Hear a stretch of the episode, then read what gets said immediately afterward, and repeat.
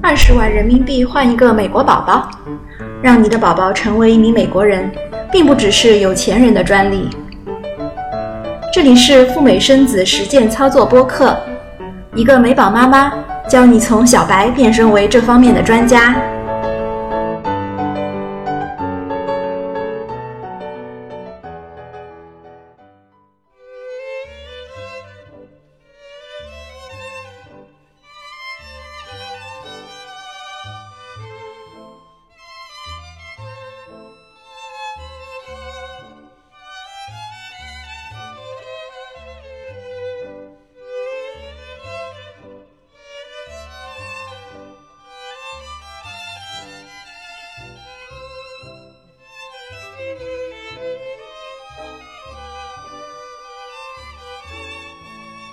Hello，你好，这里是小雪妈教赴美生子，一档专门帮助大家实现赴美生子的播客。我是主播小雪妈。赴美生子如果是一个我们的短期或中期目标，有哪些方法和路径可以帮助我们实现这个目标呢？今天的节目将介绍赴美生子几种主流的方法，根据你在过程中的参与度。小雪妈总结了三种路径来实现赴美生子。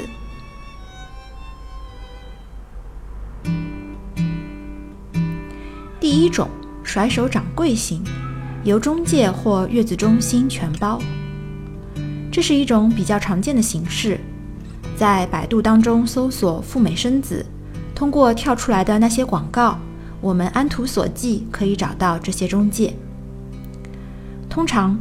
中介服务商在国内有门店，提供一条龙全包的服务。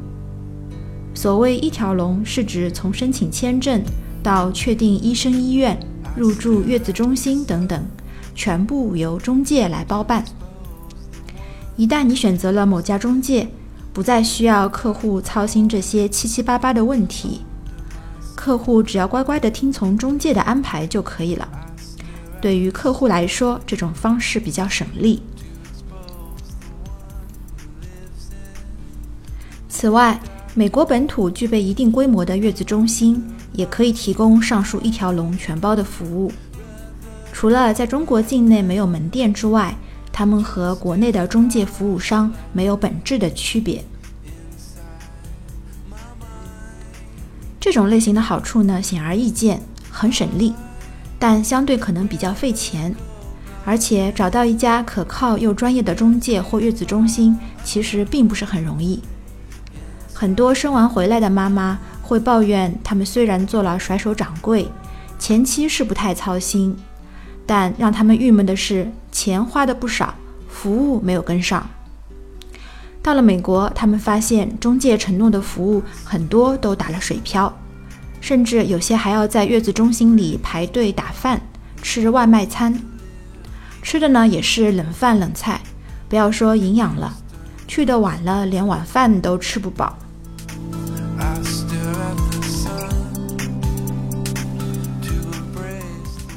第二种途径叫做半自助型，国内的部分由自己 DIY 来操作，而国外的部分呢外包给当地的月子中心。前期在国内时，比如像申请签证、预约医生、医院等等比较繁杂的事情，由客户自行完成，不借助外部的任何机构的力量。到了美国以后，实地考察，再选择入住当地的月子中心或者是民宿。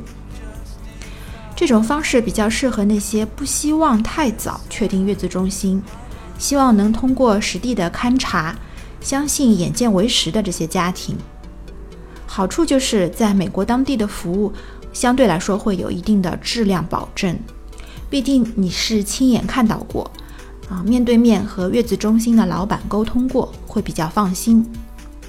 但是坏处就是，如果你喜欢的月子中心或者是房型，别人也喜欢，那么很可能你到了美国再选择入住的话，去的晚了就没有档期了。小雪妈本人采取的也是第二种半自助型的方式。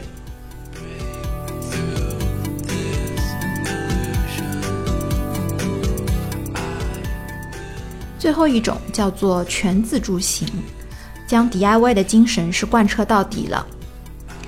DIY 全自助和第二种半自助有一些不一样，但是呢，不一样的地方仅仅是在于到了美国以后，孕妇和的她的家人呢选择自己来租房、烧饭、开车，而不是住在月子中心里面。他们完全过着一种自给自足的生活，也不需要除了家人以外的人来提供服务。那这种方式比较适合那些有至少一个成人。全程陪同的孕妇，那如果孕妇大着肚子一个人在美国，那么小雪妈还是非常不推荐这种方式的。呃，另外呢，这个全自助还适合英文能力比较好的，嗯，喜欢自由自在的生活，同时呢又具备了一定的钻研精神和能力的人。一般人我们还是不要轻易的尝试这种方式为好。那因为我们也听说过很多的案例，就是有一些孕妇会带着老公，嗯，全程是在美国。一开始呢，他们也是信心满满，自己是租房烧饭。但是这样的苦日子呢，过了没几周，他们就受不了了，最终还是重新投入了月子中心的怀抱。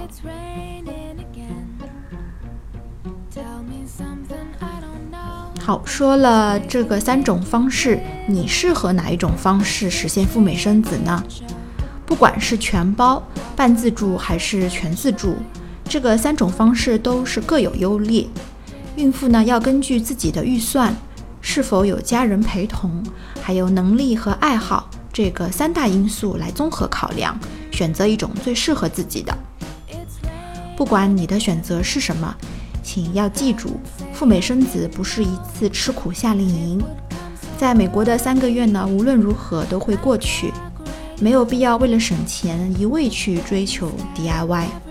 毕竟呢，孕妇和新生儿的健康和安全才是最重要的，不是吗？